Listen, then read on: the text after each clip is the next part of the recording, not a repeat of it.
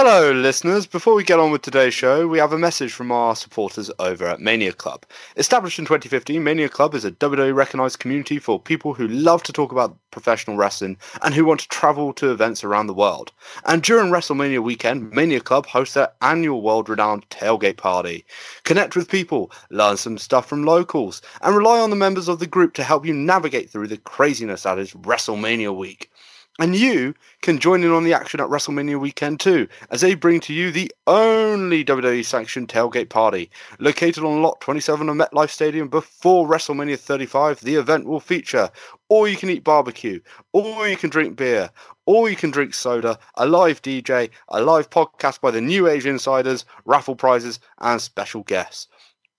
Do not miss this once a year, family friendly, all ages event. The price for adults 21 and over is $70 and it's just $40 for those 20 years of age and under. And if you're over 21 and don't drink alcoholic beverages by any chance, then feel free to buy the $40 ticket. Search Mania Club, that is Mania Club with a location set to New York on Eventbrite, or alternatively join the Mania Club group on Facebook. We'll be also posting links on our social media channels uh, to this event and to their Facebook group, so you won't be able to miss it either. Search Mania Club on Eventbrite and buy your ticket today.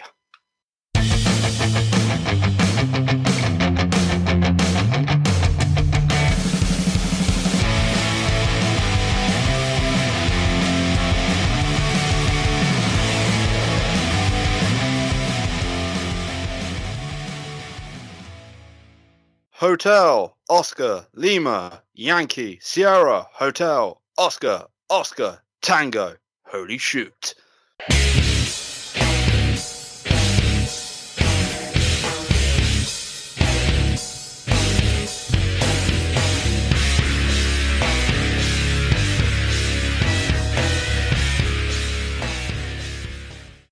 What's up, sharpshooters? I am your host, Broderick, and welcome to the Holy Shoot Podcast, a podcast that is all about the world of professional wrestling. On today's show, we are starting to move onto the fast lane, onto the road to WrestleMania, and other such buzzwords as we preview WWE Fastlane 2019. Will KO stun the world and become WWE champion? Will the man become the man once again? And will McMahon turn on Miz, ending McMiz?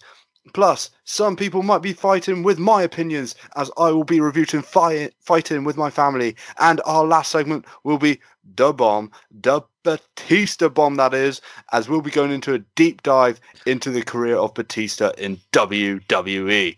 Anyway, joining me on today's show are. Hi guys, it's Jason again.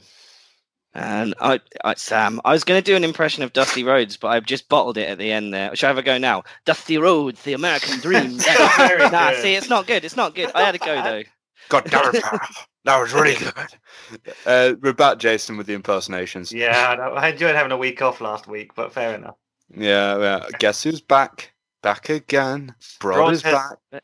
Tell Rod a has friend. found his smile and returned to the show. Ah, Yeah, it's amazing. It's amazing what caffeine does for you. Uh, as as I'm about to sip on a cup of coffee away from the mic, guys. So how's how's your week been?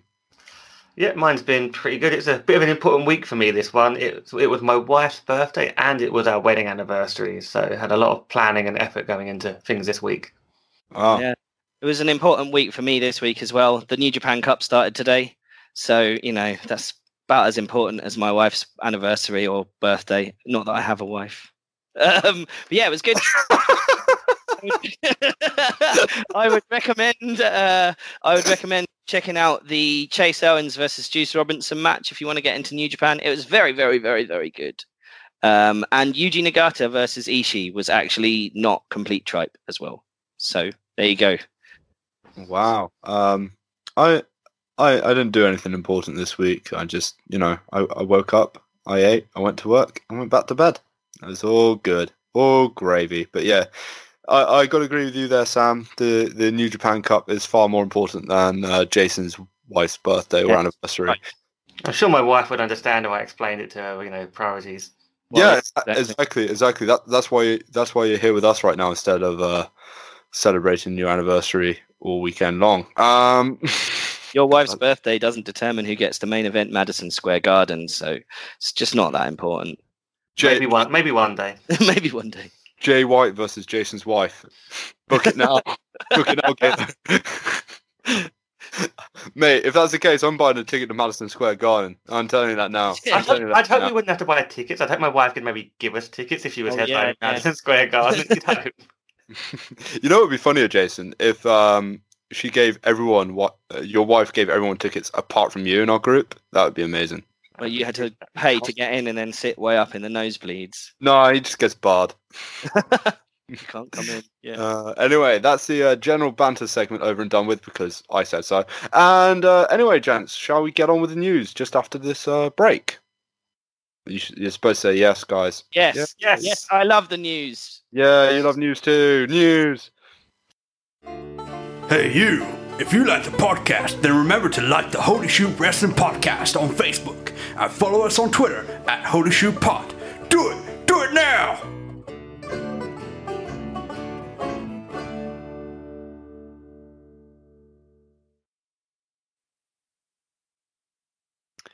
So, there are a few things that have happened in the news this week, and shall we start with the big one? And that is WrestleMania 36 is heading to Tampa, Florida. Once again, the Sunshine State has WrestleMania. Again. But I will say this though that pirate ship is going to make some spectacular entrances. What are your thoughts about Mania in Tampa, Jason? To be honest, I haven't really thought about this so much. I'm so much looking forward to this year's WrestleMania, but I'm not looking that far ahead. But at least it'll be a warmer one than this year.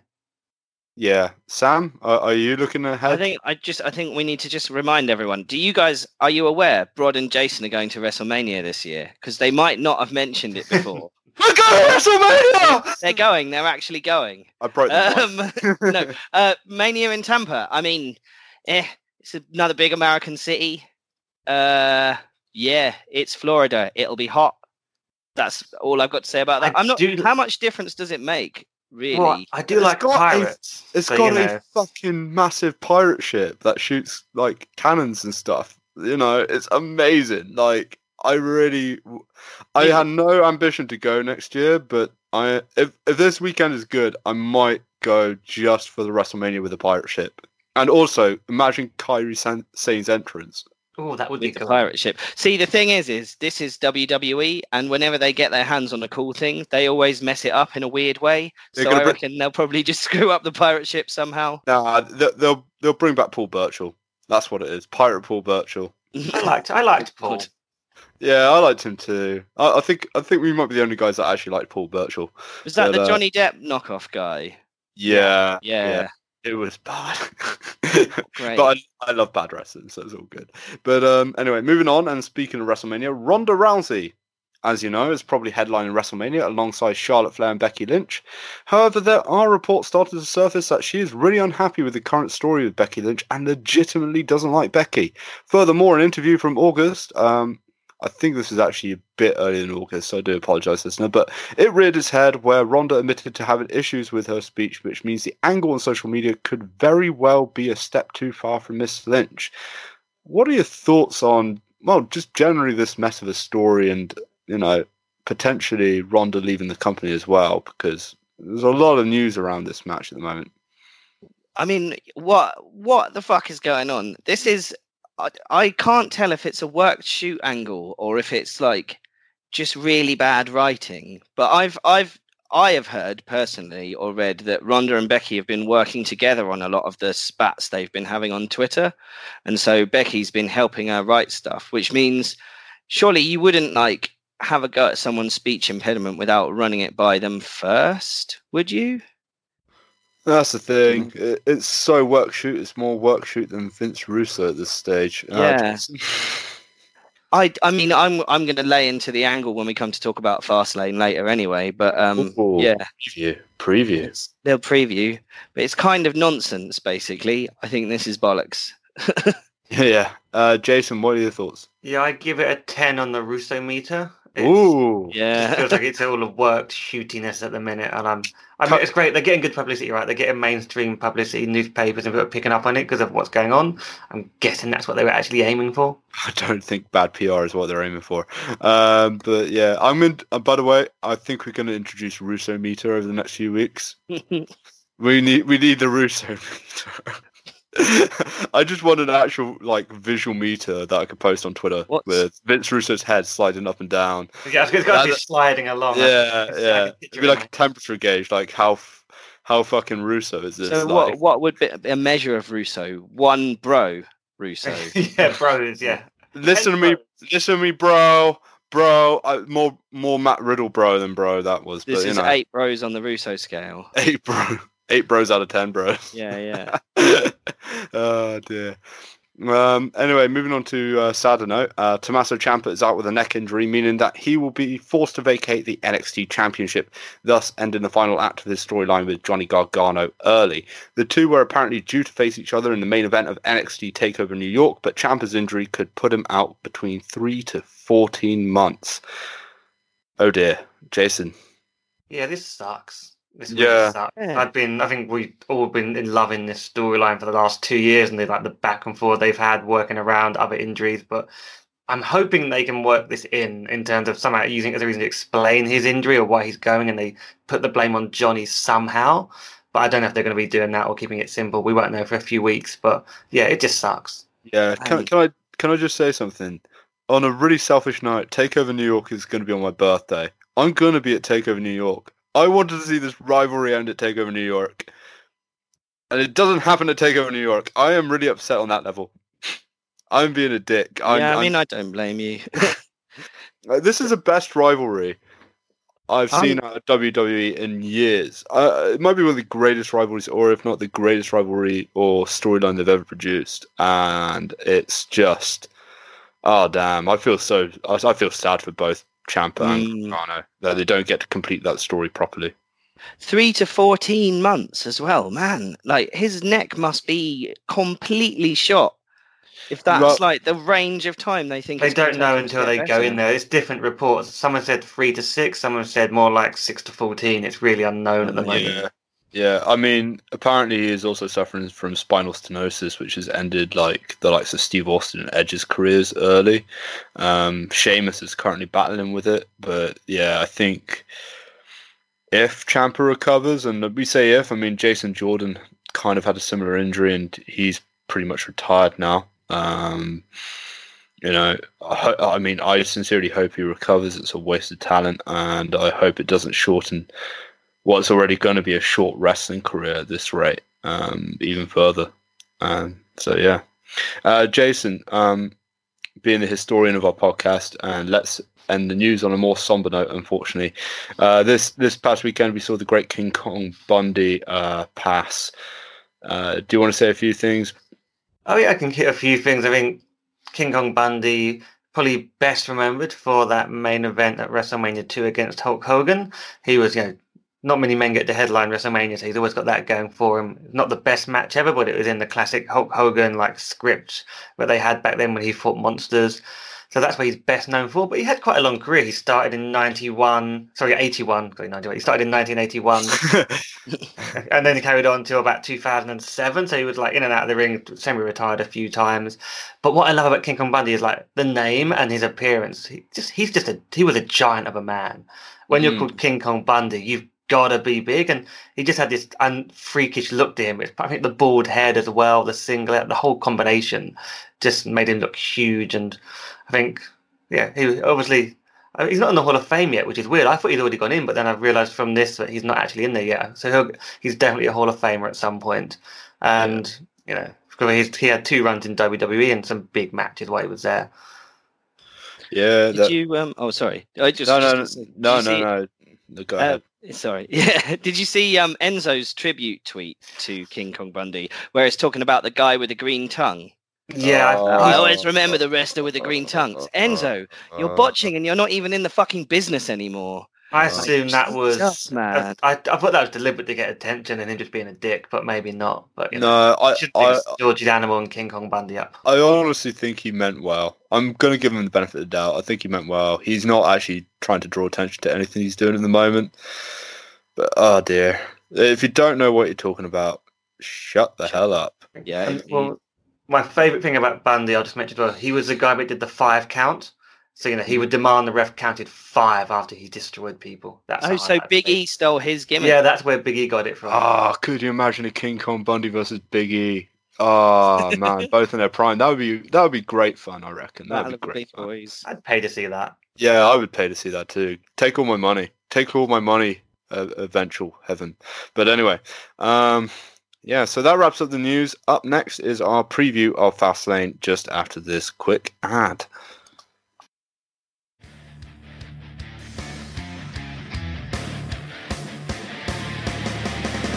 This podcast is affiliated with the WWL Meetup Group.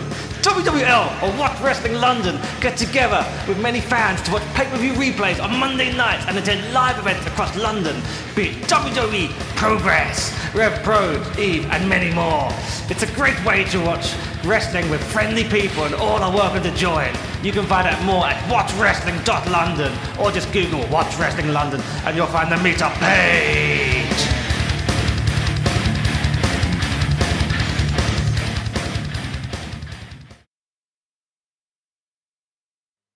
So, the last speed bump on the road to WrestleMania is this Sunday in Cleveland, Ohio, as WWE presents Fastlane.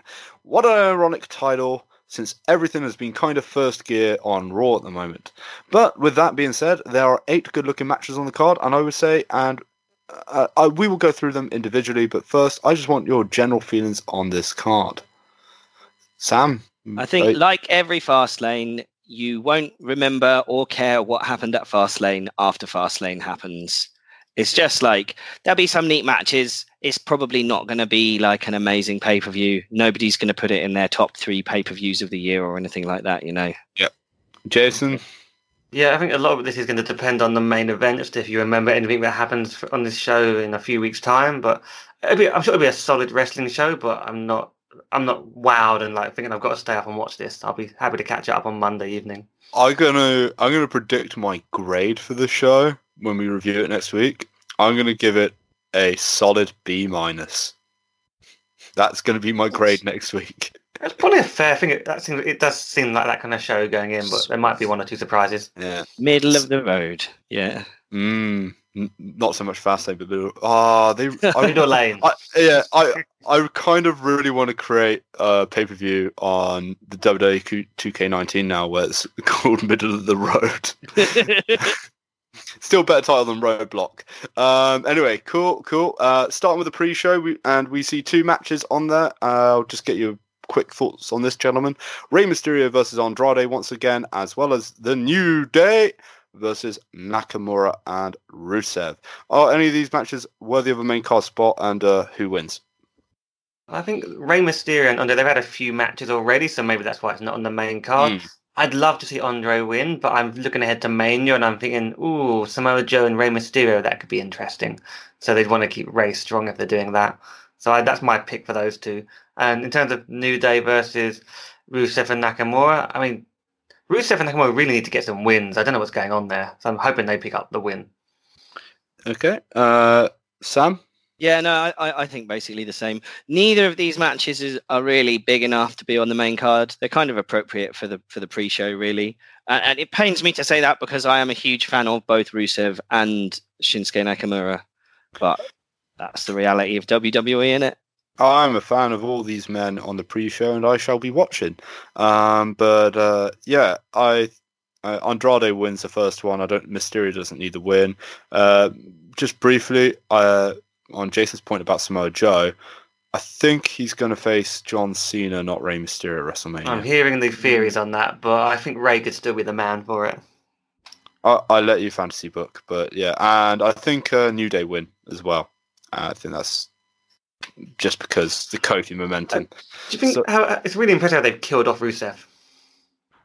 Um, no, because to say it's impressive is a compliment. Hmm. But anyway, um, to kill that part of the Fastlane preview, onto the main card, and up first is our going to be our predictions for the Shield versus Baron Corbin, Bobby Lashley, and Drew McIntyre. Do you think the Shield reunion is too good to be true? And is anyone actually excited for this match? And what I mean by too good to be true, gentlemen, is will there be a heel turn somewhere? I think it entirely depends on whether you believe the Dean Ambrose is leaving WWE rumors or not. I think if he's staying, they won't break the shield up. They'll leave. He'll leave, and they'll still be pals when they when he leaves. If he's staying, then there probably will be a heel turn of some kind. Yeah, because it's a more interesting story. Mm. Jace? Drew McIntyre pins Roman Reigns after Dean Ambrose turns on him. That's my booking for this one. I think Roman wins, but immediately after Dean turns heel on Roman and sets up Roman versus Dean Ambrose for WrestleMania 35. And the reason why I have that is because Dave Meltzer said um, just after Roman was diagnosed with cancer that the initial plan for the Universal title match was going to be Roman Reigns versus Dean Ambrose. So, hmm, Mm, I'm not sure if that match doesn't really need a title for it Yeah. to be a draw, does it? Because it's No. like a, it's a proper feud. It's like a personal. it'll be the first time those two have faced each other in a face versus heel dynamic. I mean, they faced each other at Survivor Series once, but yeah, I I got to say though, gentlemen, it does feel weird talking about the Shield again. Um, it generally feels weird right now. Especially after that mess of a reunion they had last time with the injuries and problems that ended up happening. I, I was thinking about it just before the show, and I kind of wish they called up the Undisputed Era instead of Ciampa, Gargano, Black, and Ricochet, because I think that would have been way cooler to see Shield versus Undisputed Era Mm. than this Baron Corbin. Uh, what did Oli Davis Wrestle Talk call it? Baron Corbin's mid card of evil. and I just think that is probably the best way to summarize yeah. that bland team. Uh, you know, but you know, I hopefully the Shield win. I'm a huge Shield fanboy, and uh, it's good to see Roman back. I think that's, I think that's a key thing here, though. It's just great to see Roman back. So, do you mind if we move on, guys? Yeah, I think we've No. given that enough attention. Cool. Up next, we have the triple threat tag team match for the Raw tag team titles between the Revival, Bobby Roode and Chad Gable, and the team of Aleister Black and Ricochet. Who wins? It better be the revival. It better Okay. be the bloody revival. Why are Aleister Black and Ricochet a team other than they were in NXT together? That's it. That's it. Yeah, Cool. Uh, That's well, even last one. I think DIY was originally going to be in that spot. Uh, Ah, but because of Ciampa's injury, uh, they had to rewrite Monday Night Raw's episode. This is a rumor, and that's why Aleister Black and Ricochet have kind of merged together as a team. But with that being said, um, not to spoil NXT too much, but they're in the Dusty Rhodes Classic together, and I think they were scheduled to be together before they were formed as a team on the main roster. So, um, okay. So it's not like a completely out of left field. thing. no, so yeah, it's definitely part of the booking uh, that they had on NXT, and they recorded that those the latest bunch of ep- episodes of NXT last week, just as they were partnered on Raw and SmackDown. So I don't think it's completely out of the blue. And judging by the way the takeover card is gonna go, um, yeah, it's not completely out of the blue. But anyway, I have the revival pinning Bobby Roode and Chad Gable since they're going to protect Black and Ricochet Yeah. uh, in the pin. Um, so yeah, revival all round then, guys. yeah, it's definitely going to be the revival. They're the only actual tag team in this match. Cool. And speaking of tag team title matches, we have a rematch from Elimination Chamber as the Usos face Shane McMahon and The Miz once again. Is this where the team of McMiz, I just wanted to say it like that, split up? I believe so. I mean, I'd love it. I still love the other them saying, screw it, we'll keep them together. I'm really enjoying them as a team and Miz being a babyface, but I'd imagine this is where his big grand scheme comes together. Oh yeah. So do you reckon they're going to do a blow off at Mania, McMahon Yeah. versus the it's Miz? all been a ruse because Yeah. Shane, you know, Miz is still annoyed that Shane took his trophy. Huh. I, I would have gone for Shane McMahon's heel turn, but I don't know. I, I think I think what you're saying is actually making sense. But yeah, I, I also believe Usos retain, and I believe they split up right here. Sam, Yeah, I think you're probably right. As much as I do like babyface Miz, um, I think yeah, that'll probably be what happens. It makes sense that the Usos keep the belts because they're an actual tag team and both of them are actual wrestlers, whereas only one person in the McMiz team is a wrestler. And that's Shane McMahon. And that's Shane McMahon, the greatest wrestler in the world. I've got to say, I've I mean, actually, I mean, no joke, but uh, the Miz has improved so much. I love the Miz. I I've got- fucking love the Miz. I've say, Yeah, I've so do I. loved, I've loved Babyface Miz. He's doing all the little things. He's shown how he can do it, but you just don't trust him because he's the Miz. But he's doing all the little touches really well. Yeah, yeah. I read a write up of a house show, and it they basically said in that Miz seems to just be loving being a babyface as well, like dancing around to all the entrance music of all the other wrestlers and stuff like that. yeah, uh, he's great. Like he deserves to be higher up the card. Yeah, Um, for sure. I think that's the only thing I agree with Chen on. Um, is that, that he deserves to be higher up the card. But anyway, uh, continuing the never-ending tag team festival, we have the women's tag team championship match between the Boss and Hug Connection and the team of Nia Jax and Tamina. Uh, I put in my I put in the script here the word blur and the question, Jason, do I have to watch this crap? You, you can tell it's a strange, uh, unimportant show when there's this many tag matches on it. I think that's a sign. It- It's But, like I mean- a it's like a New Japan show, except Yeah. without the importance of a New Japan show. But do you have to watch this crap? Yes, I think this will actually be a good match. I think this is going to be like something very fun to watch on this show. I, I believe Boss and Hug are going to keep the belts, and there's probably a bigger plan going on at Mania. But I think it'll be a fun, fun match. Surely they could have come up with a better team name than the Boss and Hug Connection.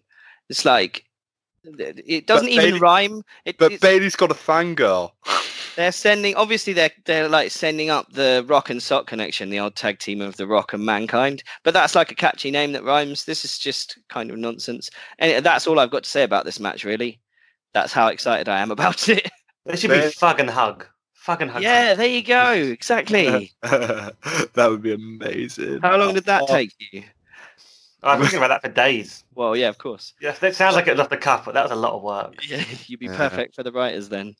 Yeah, I kind of want uh, Bayley to ti kind of take the 2004 John Cena gimmick and just call Hug Life. This is basic hug anomaly. Oh hugonomics. yeah, yeah, that would be good as well. Coming out The- rapping. Yeah, have you? There's a, not to talk too much about Bayley, but there was a Snickers ad a couple of years ago, I think, and it's like you know not you when you're hungry. And Bayley had the one where she replaced the F word with hug, and it's amazing. Oh god, I remember that. That's, a, that's that is the best Snickers advert they did. Yeah, and I They did was a like, bunch of wrestling ones. Yeah. So I have Bayley and Sasha winning. Um, I think they have a bigger Planet Mania. It will probably be either with the Bellas or Trish and Lita. But what I kind of want to see is one tag team from SmackDown, one tag team from NXT, and then just have a triple threat TLC match. But that's just me. Oh, that would be That's- amazing! Like bring up the Sky Pirates, and I guess I don't know who you'd want from SmackDown, but yeah, I- that'd be oh, I- you know what? I would give Sonya, Sonya and Mandy yeah, they'd the- be a good pick. Yeah, because they've improved a lot. yeah, exactly. Like I don't love them, but you know. Mandy Oh Rose crap! did nearly kill Asuka this week. I, though, ju- I so- just realised I forgot something off the script, gents. Uh, and that is Asuka versus Mandy Rose. I'm Oh, legit, yeah, I legit forgot the script. Oh god, um, Asuka wins. That's all I care about. What What about you guys? Yeah, Uh, Asuka wins. Asuka wins if if Mandy Rose doesn't nearly kill her, like she did at a house show earlier this week, where Uh-oh. she dropped Asuka squarely on her head. Like she botched the move, and then she was like, "Oh, okay, that didn't go very well. I'll just do the same thing again." And then she did, and yeah, in the clip I saw, she just it looks brutal. But Asuka said on Twitter she's fine, so that's good, I suppose. She's that Jap- she's. Japanese. She probably uh, like fractured her spine in multiple places and will continue going. You know, like Yeah, they're, they're hard as nails. I tell I you that. watched, they are. I watched a video from when she was in DDT, um, and Oh, Minoru right. Suzuki starts shooting on her. Uh, That was really grim. Like he's properly hitting her, but Uh, apparently she told him to.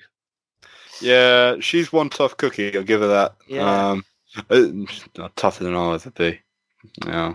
Anyway, on to the main event scene. And up first is Raw's main event featuring two SmackDown women. Go figure. But anyway, Becky Lynch goes one on one with Charlotte Flair, and if Becky wins, she is reinstated into the Raw Women's Championship match at WrestleMania because the Royal Rumble is absolutely effing meaningless at this stage. But anyway, I'll start by saying this.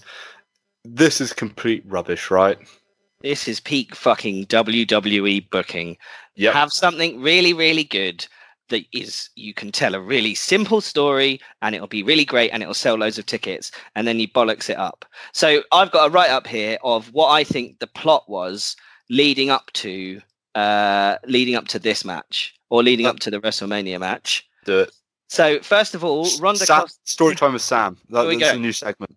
So it starts. Ronda calls Becky and Charlotte the SmackDown title at TLC in revenge for them attacking her earlier on.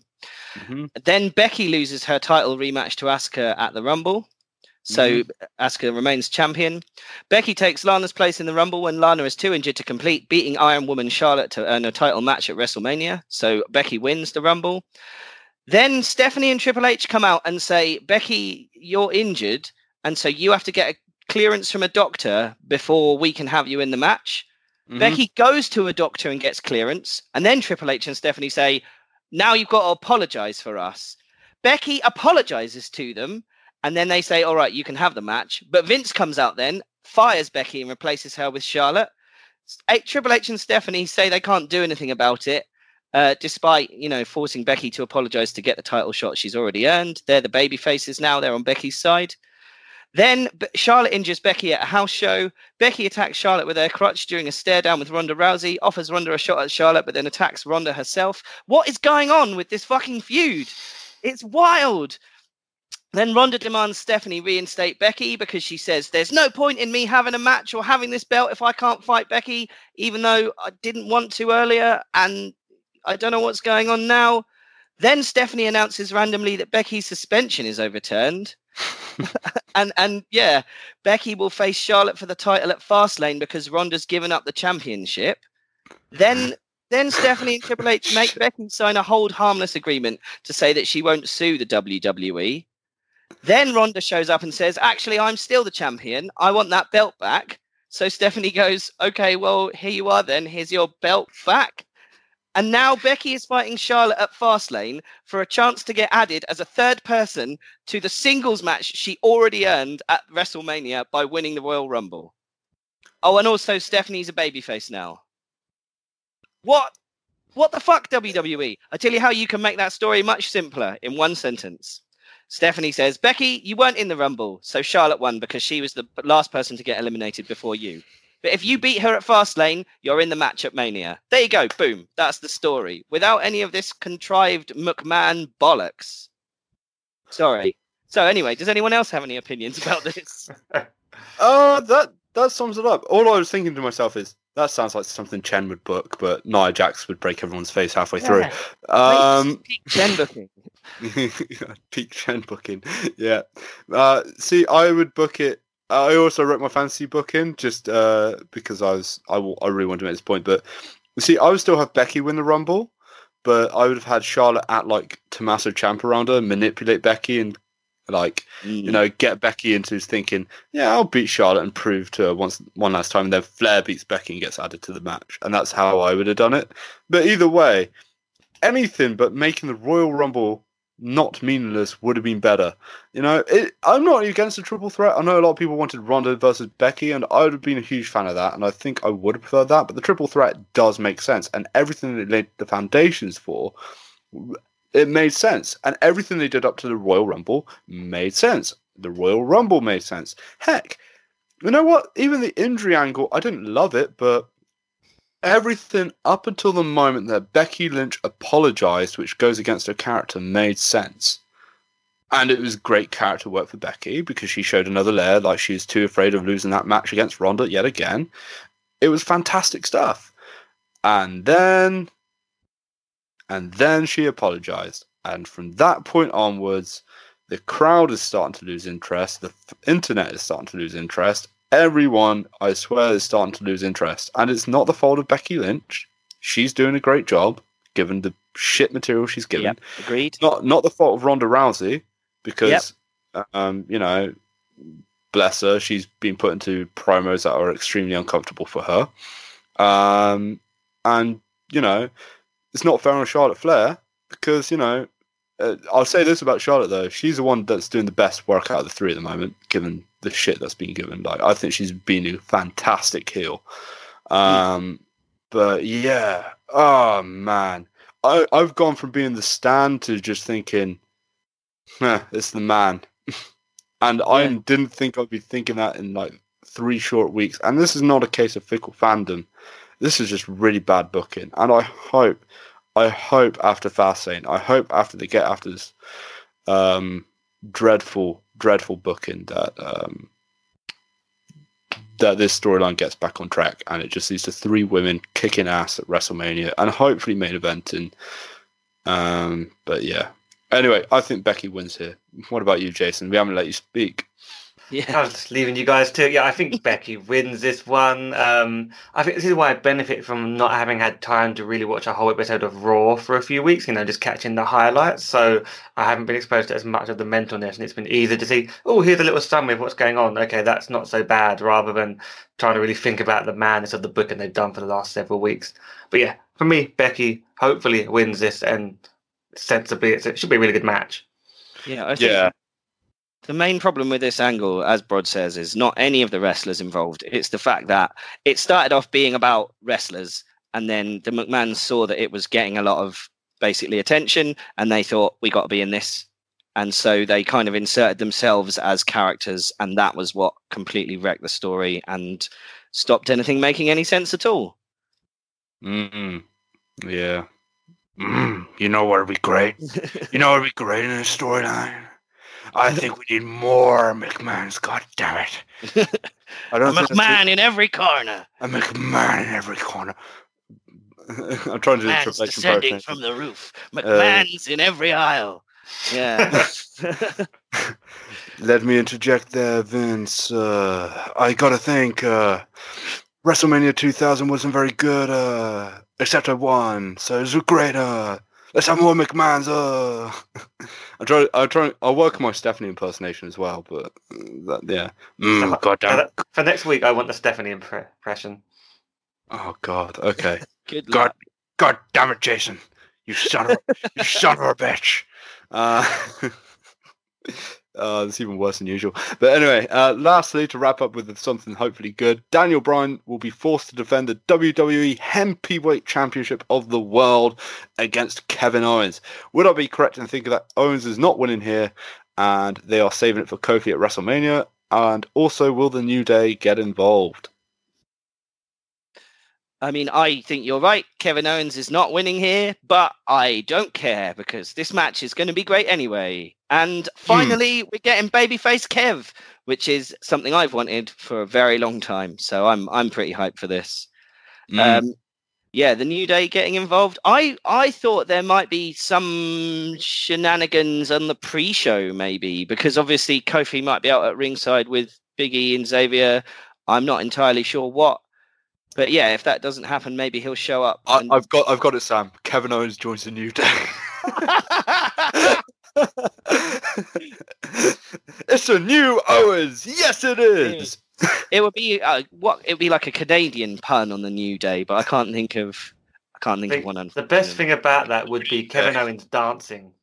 Oh Kevin Owens yeah, dancing out to the New Day music. oh my god, it would be like the most white thing I'll ever see. I could see it happening. You know. Oh my fucking days, I really want that.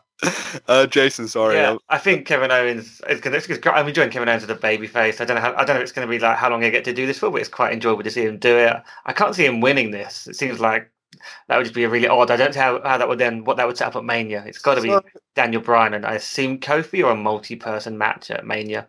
So here's the thing. I kind of lied when thinking I'd be correct in thinking that Owens is not winning. I I mean, a large part of me thinks Daniel Bryan is winning, but it, it wouldn't surprise me if they give Owens the WWE Championship. You know, because the plan was Bryan versus Owens at WrestleMania, and I'm not saying Kofi won't be made champion at WrestleMania.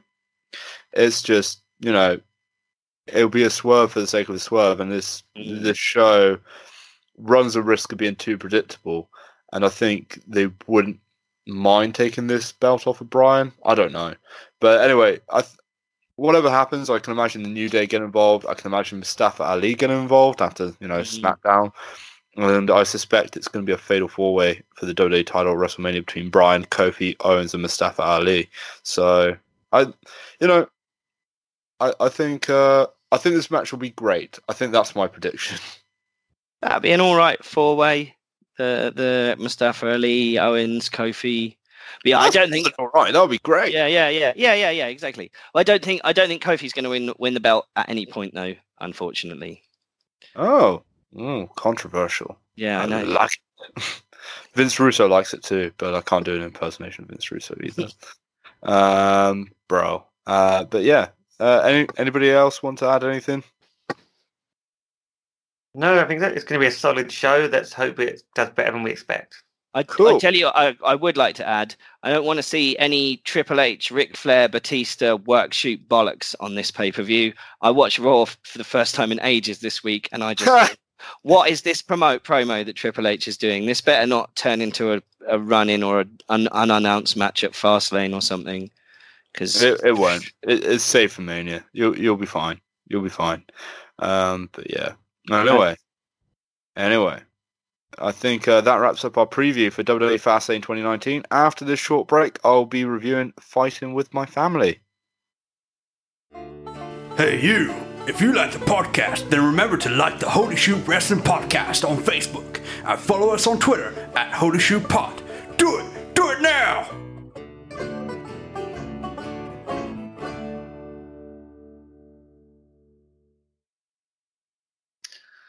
Ooh, so we're back with the part of the show that I get to host and ask the questions for.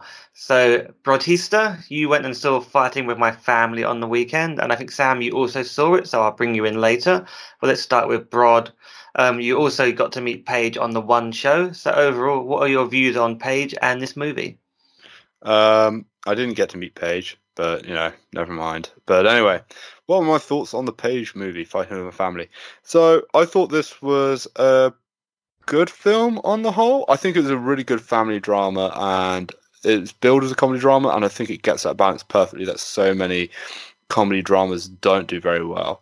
Um, I think it's really, really good in terms of like its quieter moments, in its terms of how it presents the family. I saw the documentary under the same name like a few hours before, um, a few hours before seeing this film, and you can tell that Stephen Merchant took great care in making sure that they use the same setting and the casting. It's a bit lighter in tone this film comparison to the documentary. Not saying the documentary isn't uh, light, but you know, um, I think Nick Frost. I think Nick Frost is a great, great as uh, Paige's dad. I think Florence Pugh is really good as Paige. I really don't have any criticisms of the performances, but they was were the two standout performances for me. Okay, How- um, before I just want to bring Sam in quickly. Sam, do you feel the same as Brod? Yeah, pretty much. I thought it was a fun film. I mean, it's not going to win like uh, Mm. you know all-time movie great or whatever. Well, but uh, you know when people do their top ten wrestling-inspired movies, it's probably not going to make it to like the top three of that. But still, good fun film, and uh, yeah, it's worth going to see.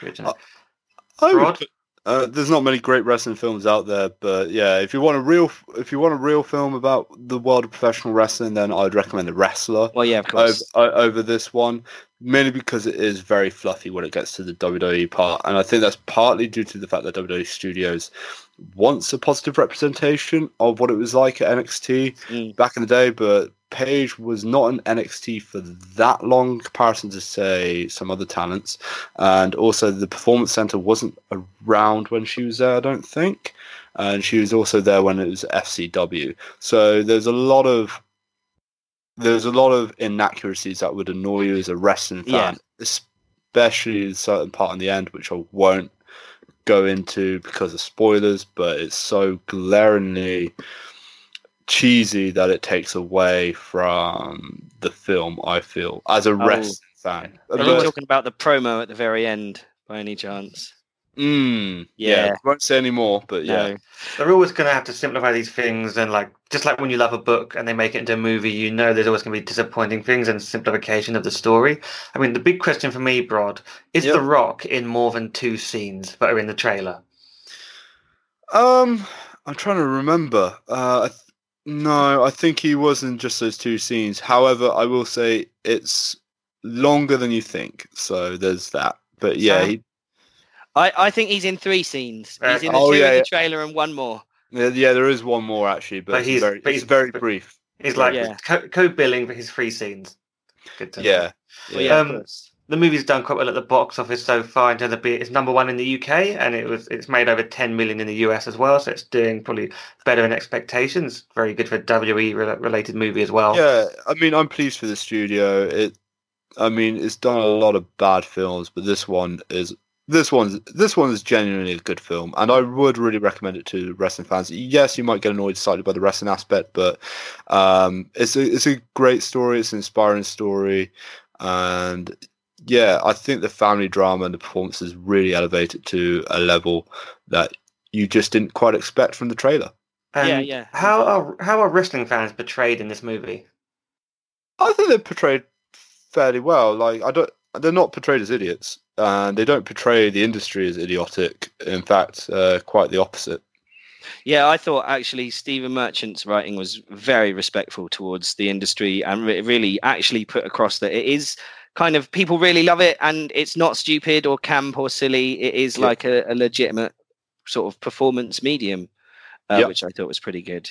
Yeah, he, he Um, really showed like some bits, especially when Paige goes to America about like, uh, without going into too much detail about certain things that were done there that's not done in WWE. Uh, it's actually quite quite a good bit of writing for the wrestling fan, and uh, and it, you know it's a great introduction for those who don't know anything about the world of professional wrestling, and it's far far more accessible than the wrestler, and I think that's one thing that it has over that film.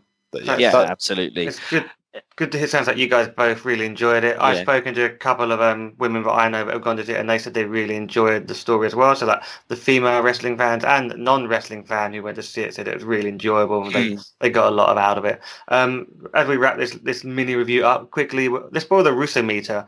Just and we'll use it inappropriately, but out of, out of ten bros, what are you rating this movie? Really the Russo meter for something that's serious. Okay, Inverse Russo meter. Inverse Russo meter. the yes. inverse Russo meter, I give it seven sisters out of ten sisters. Because he, he won't say bro. Oh yeah, nice. I'm, I'm with you. I'm with you. I, I thought it was a good movie. I'd, I'd say yeah, I'm probably about seven, seven and a half uh, with Brod. I think as a wrestling fan, the other thing you can get out of it uh, is that all the cameos. There's lots of cameos, not just like in the story, but also they got a lot of British wrestlers to do the tryout scenes and stuff. So it's fun Yeah. picking them out. It is definitely fun. And Jerry Lynn. Yeah, I did. it. I did notice Big Dave Mastiff at one point in like one of the workouts. Yeah, clips I yeah. saw, so that's cool. Yeah. Great. Oh, that'd be something to look out for for like the fans of the UK scene. Okay, so but uh, let's wrap this segment up there. So after this short break, we will be coming back with a look at the highlights of Big Dave Batista's in-ring work.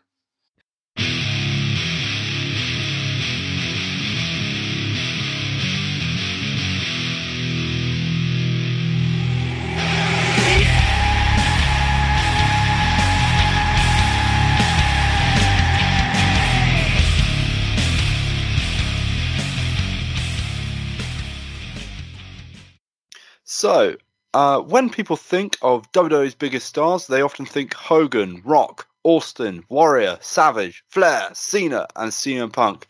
But the one that gets often overlooked, uh, at least in my opinion, is Batista. Despite being a success story in Hollywood following his breakout performance in Guardians of the Galaxy in 2014, fans often overlook his accomplishments in the ring, as he was one of the biggest stars in the Ruthless Aggression era and the first half of the PG era. With all that being said, we want to talk about some of Batista's best matches and promos in both his runs in WWE so far. Shall we just talk? Uh, shall we just start by going around the room and saying what is our favorite Batista match? So, Jason, what is your favorite match of Batista's? See, when we get into the Batista moments, I realize all my favorite Batista moments aren't matches; it's all the good stuff he did around it. Um, Hmm. But in terms of my favorite match, the one which then just stood out was from WrestleMania 30, the Triple Threat, and the fact that he came back for that match and really held up his side of the bargain. I thought that was one of the highlights in terms of his actual athletic performances. Yeah, that was a really good great match. What about you, Sam? Sam, did you Sorry, die? I had myself on mute and I pressed the wrong button to unmute myself. Sorry, everyone. Let's keep that in the pod. yeah keep keep that one in good um so i actually didn't really watch wrestling uh for the ruthless aggression era and the first half of the pg era so i missed a lot of batista's kind of heyday so actually today i spent a little bit of time doing a batista tour of uh, his his various big matches. Well, actually, what I did was I put Batista four star matches into Google, and then I watched a list of the ones that came up, and the two I that really. I, I mean, that is basically yes, what you told me to do, and it worked. Um, so I really enjoyed the Batista versus John Cena Last Man Standing from Extreme Rules 2010. Uh, obviously, I didn't have a context or the build for that, but I thought it was good fun. Batista, he's a big boy, and he's he's a strong boy as well. He's chucking John Cena around like it was nothing, uh, Oh, and he did. Uh, there's a, a great moment. He power bombs Cena through a table, and then he just looks at him like, "What are you going to do, mate?" It was very good. Uh, and then the other ones that stuck out for me, I watched all of his 2007 series with The Undertaker. Uh, the most notable match for me was the the Last Man Standing match at Backlash 2007. It Yep. was really good. Very, very, very good match. Lots of blood. And it was nice watching or seeing The Undertaker look like a terrifying monster man instead of uh, an old person who shouldn't really be in the wrestling ring anymore. Oh, so that was yeah. good.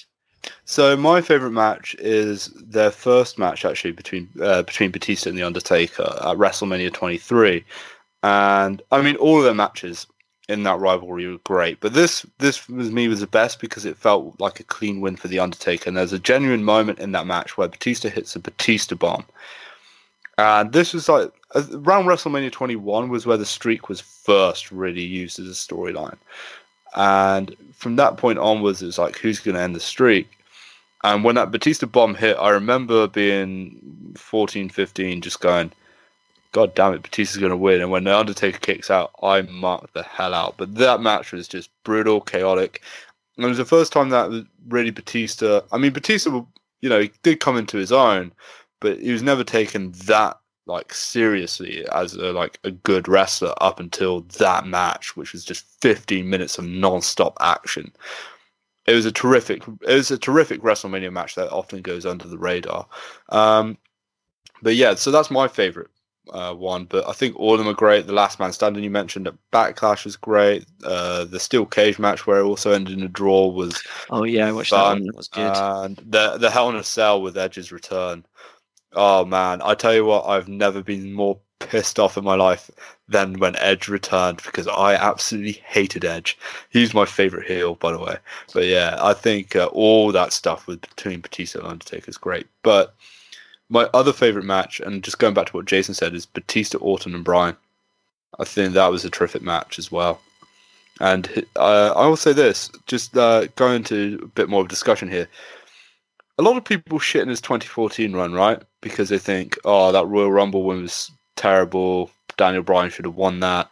And then he had a terrible feud with Alberto Del Rio. But you got to think what he did for the company on his way out in 2014. He put over Daniel Bryan and all three members of the Shield in a feud afterwards when Evolution faced the Shield, which is also another one of my favorite matches at Payback 2014. But yeah, Batista, he did really great for the industry um, in 2014. You know, four faces were put over. Yeah, I think it's interesting. I, having not seen him and just being a wrestling fan, kind of absorbing people talking about it, I got the impression that people didn't think he was that good. That he got he got he kind of undeservedly put over other people, and he wasn't that good in the ring.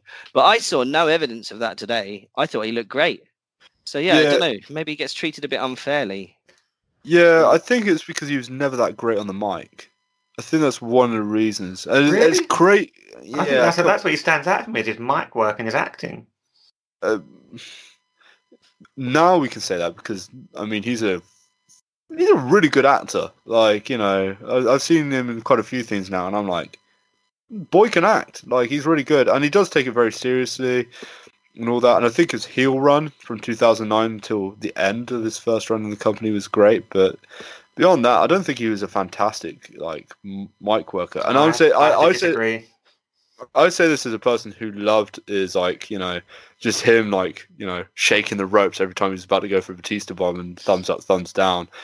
I I love all that stuff. So you know, actually I might be wrong, but you know, great character, but mm, I don't think he was the greatest mic worker. But that's just my opinion. So, Jason, I something because of how I consumed Batista's back catalogue, I didn't That actually to get be to a weird sentence from That was a weird, a weird way of saying it, but I think my meaning, I hope my meaning came across. Uh, anyway, um, yeah, because of how I, I came to view it, I didn't actually hear any promos or mic work from him. So, Jason, do you have any any particular moments that stand out that I could look up? So there's a couple of ones. I mean, if I talk, I guess I talk about my best moments. If I talk about thumbs down, would be the first one. Oh yeah. So you want to go back to 2005 after he'd won the Rumble, and that's the whole setting up his match with Triple H at Mania, and it's Triple H trying to sort of convince Big Dave to go to SmackDown instead, and but he's just it's the little things he's doing. He's doing lots of clever little facial expressions in the weeks building up to that, but it's just the way he decides to you know. It's a, it's a, it's also an echo back to when they turned on Randy Orton at SummerSlam, and Triple H gave Batista the thumbs down to drop Randy Orton with an electric chair, and then they, they, they brought it back for this, where Batista then gave Triple H the thumbs down and then decked him and said, "No, I'm fighting you at Mania." And it, you know, he just, it's just I can't remember the words he said exactly, but it was just the whole the setup there was like, "I'm not going anywhere," and the way Yeah. he just delivered those lines, that's a really good one. And then going to the other extreme, though, um, I think as Brod pointed out, his heel work. So this was about, about May 2010, after his feud with Cena, and he's in the middle of the ring in a wheelchair, and oh, it's- this is it- great. it works so well because he's Big Dave, right? He's a beast, but he's there with his arm in a sling. He, I think he's got some makeup on, so he looks all bruised, and he's just completely whining and saying how like it's really unfair. And that's how he left the company. He didn't. He wasn't afraid to like show defeat and weakness, and just cut a promo where it was like a good whining heel, but was just like a coward. He completely changed what he did. So those are the two that stand out for me in terms of his like just promo or you know general acting ability. So speaking of uh, great promos, I think one that really one one bit of stuff that he did was with Eddie Guerrero, which is like great comedy. Um, I'm not su- Sam. I'm not sure if you're aware, but Batista and Eddie Guerrero feud in, uh, in 2005, just prior to his death. Um, the Okay. story the storyline was that Batista, basically Eddie Guerrero was being an absolute bastard to Rey Mysterio, and Eddie Guerrero finally beat Rey Mysterio, so he's fine.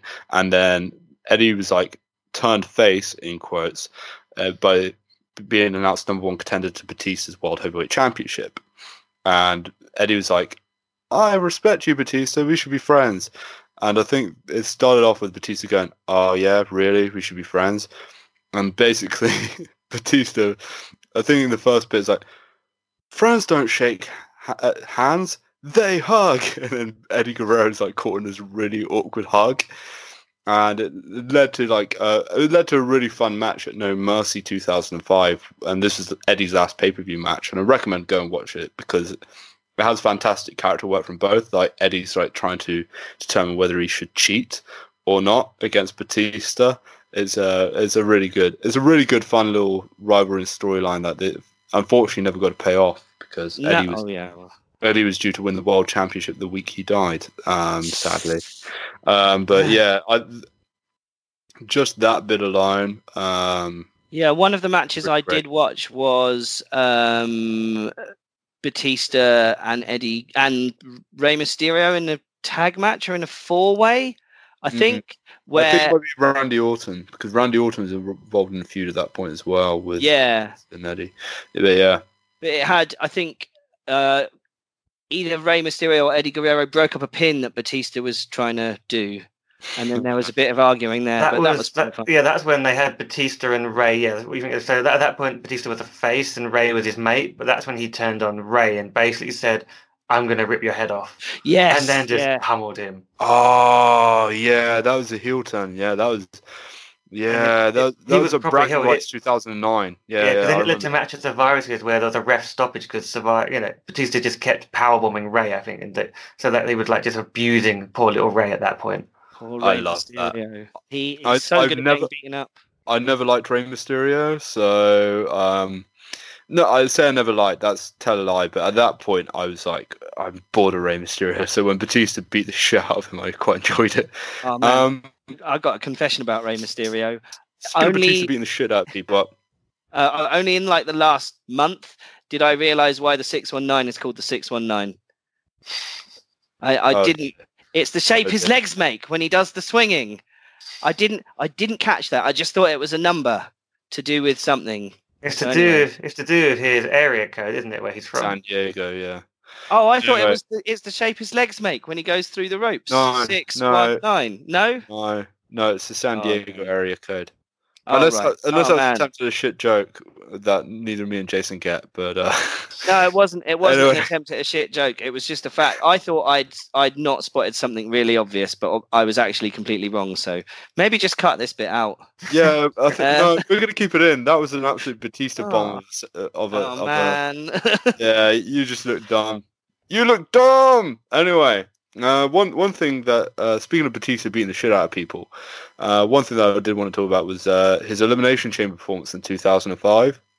Because this one gets overlooked because this was a real start of his face turn, uh, leading up to that WrestleMania 21 match against Triple H. And yeah, Triple H won the match, but he beat up Chris Jericho, he beat up Chris Benoit, and then after Randy beat, p- pinned him, he then beats up Randy Orton, allowing Triple H to get the victory. Um, I thought that was a fantastic performance inside that chamber, and I think it's one that gets overlooked, um, just because there's been so many elimination chamber matches.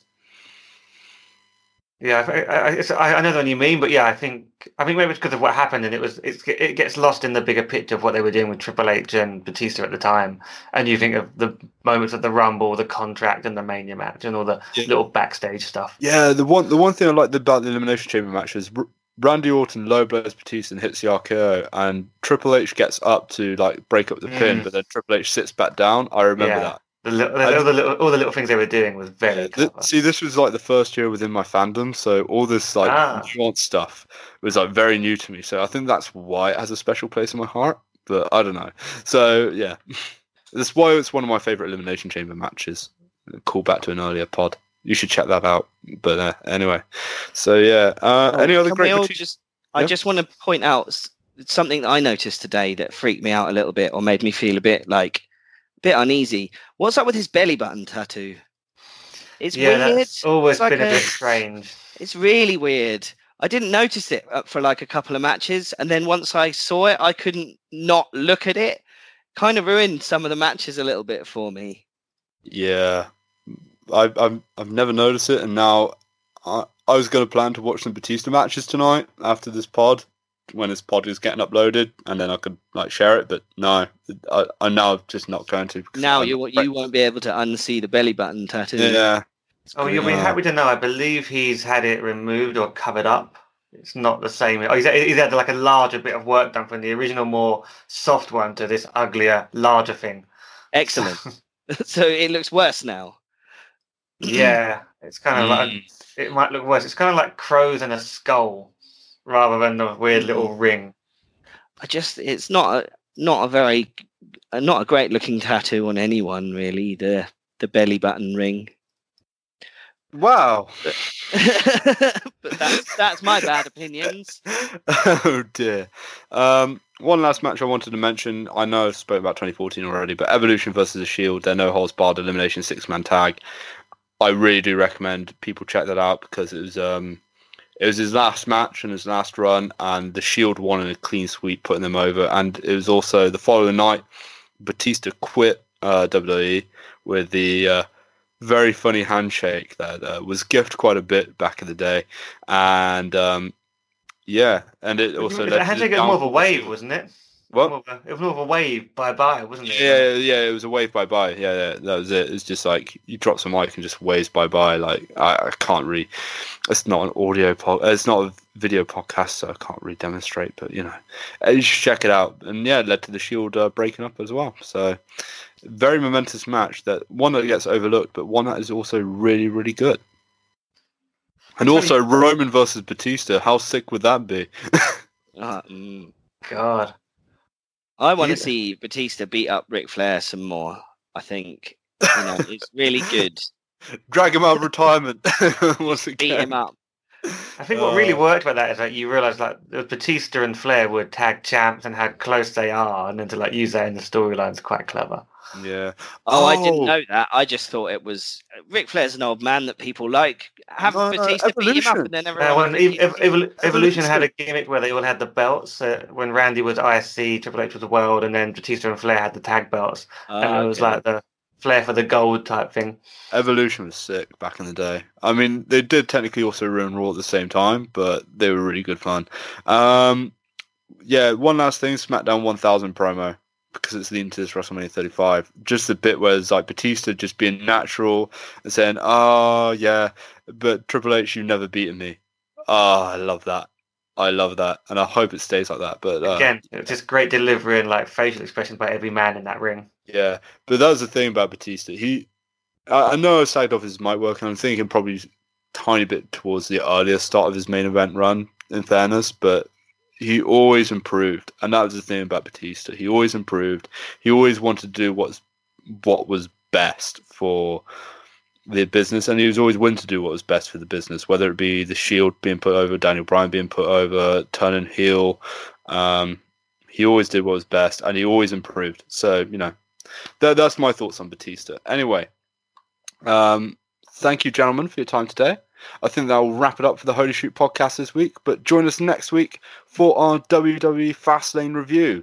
Also, a tiny bit of housekeeping before we go. Jason has gone out and about and has done a couple of interviews with women involved in the world of professional wrestling. We are still working out how best to do uh, deliver it to you guys, but we cannot express how excited we are to deliver those interviews. It may be part of a bigger weekly episode. It might be its own episodes. We aren't sure yet, but definitely look out for these episodes or these segments as they are coming very, very soon. In the meantime, and remember to subscribe to us on all good podcast outlets. Drop us a five star review where possible, and follow us on Facebook and Twitter at Holy Shoot Pod. And that's the bottom line, as this pod said so. Yay.